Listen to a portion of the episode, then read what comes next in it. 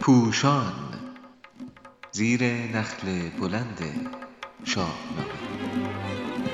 شاهنامه خوانی از زبان فردوسی خردمند شماره پانزده.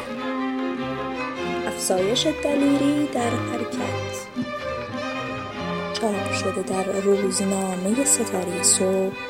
در تاریخ نهم شهریور 1398 نویسنده علیرضا قراباغی گوینده کیمیا کدیور. در قیام کاوه آهنگر بر علیه ضحاک می توان به این نکته اشاره کرد که آهن ضد جادوست تا جایی که خود ستمگر هم می‌گوید که چون کاوه آمد ز درگه پدید دو گوش من آواز او را شنید. میان من و او ز ایوان درست یکی کوه گفتی ز آهن برست. فرزانه طوس نفرموده است که چون کاوه از درگه آمد پدید بلکه با پیشتر آوردن فعل آمد نشان داده است که همان ظهور و پدیدار شدن کاوه باطل و سحر بود. ولی گذشته از این نکته کلی فردوسی مانند یک روانشناس در تصویرگری صحنه به ریزکاریهایی بس دلنشین و آموزنده و لطیف توجه کرده. و آنها را در پس واژهها و در میان گفتگوها نشانده است. کاوه در آغاز در بیرون از محل رأیگیری یا بیعت یا جمعآوری امضا و گواهی و نوشتن محضر جلوی کاخ ضحاک به نشانه اعتراض سر و صدا می کند.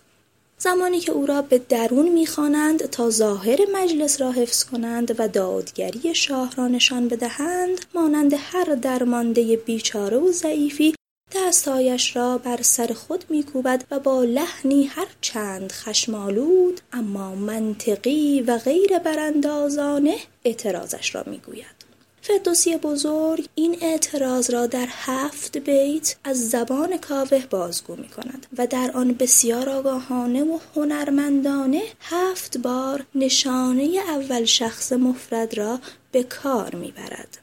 زمیر و نشانی فعل در منم همراه با آهنگرم سرم.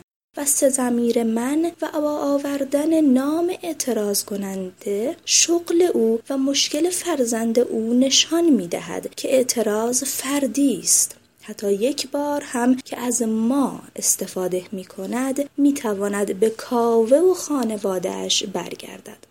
گرچه در همین بیت های استادانه فردوسی نشان می دهد که ماهیت اعتراض فردی نیست و کاوه اصل حکومت را زیر سال برده است. زمانی که حکومتیان میکوشند دلش را به دست آورند و از فرزندش در میگذرند از او می‌خواهند که محضر را امضا کند کاوه اقدامی مدنی می کند آن استشهادیه یا بیانیه را نه سرسری بلکه کامل می‌خواند. چو برخواند کاوه همه محضرش. آنگاه با حکومتیان اتمام حجت می کند و می‌گوید که راهشان بر خطاست پس از آن است که فردوسی میفرماید خروشید و برجست لرزان ز جای. بدرید و بسپرد محضر به پای. توما را پاره می کند لگدمال می کند و کاخ را ترک می گوید فردوسی خردمند هیچ واژه‌ای را بیهوده به کار نبرده است. لرزان نشان می دهد که کاوه هنوز می ترسد و به جایگاه رهبر قیام مردم فرا نرویده است. ولی حکیم روانشناس همافزایی مردم و افزایش دلیری هر کس پس از آغاز حرکت را نشان می دهد. این شاید همان مفهومی باشد که در الذین جاهدوا فینا لنهدینهم سبلنا بازگو شده است. گرانمایه فرزند او پیش او ز ایوان برون شد خروشان به کوی. چو کاوه برون شد ز درگاه شاه بر او انجمن گشت. بازارگاه.